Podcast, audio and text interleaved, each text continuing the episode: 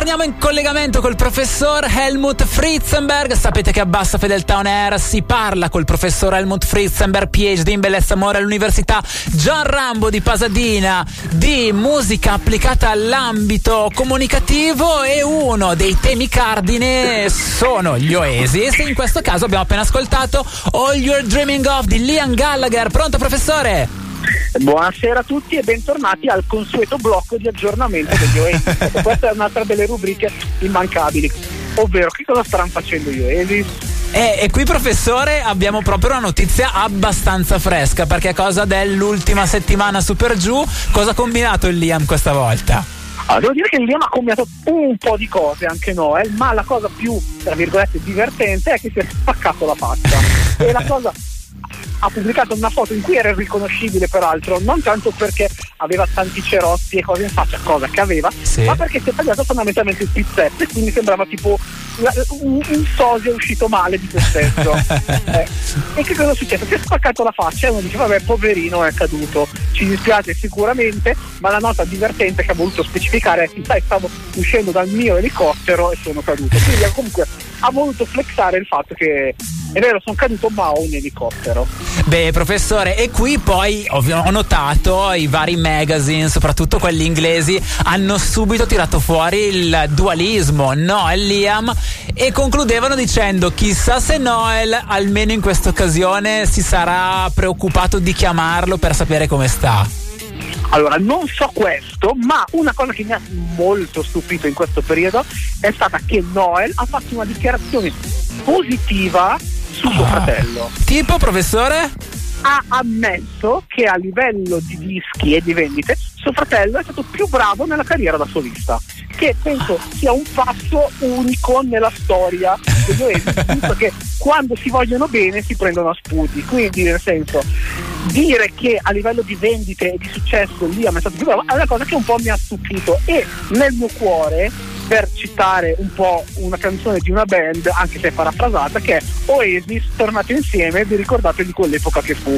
Perché secondo me tra quello che cade dall'elicottero e l'altro che sta sempre più, come dire, borghesendo nel fare canzoni che sono più esercizi di stile che non eh, cose fatte col cuore, secondo me il tempo per una reunion, eh, come dire, è, è, è maturo oppure se non è maturo a breve come dire, andrà un po' oltre. Tra l'altro un'altra cosa che mi viene in mente un sacco di un'estate Oasis è stata fondamentalmente. Sì. È stato l'anniversario ed è uscito anche il DVD del loro concerto Vero. più grande che è stato fatto, se non ricordo male, due serate da 250.000 esatto. spettatori a serata. Cioè una cosa che adesso ce lo scordiamo che quando vediamo la gente dice oh ha fatto il palazzetto da 10.000 ti dicono oh, cosa è successo? lì all'epoca avevano fatto due serate da 250 sì se non, si, se non, ricordo male era il festival di Glastonbury ed è stato un evento epocale perché nessuno aveva mai fatto una cosa del genere e per loro era stata la consacrazione definitiva ed era tutto sommato comunque ancora all'inizio della loro carriera.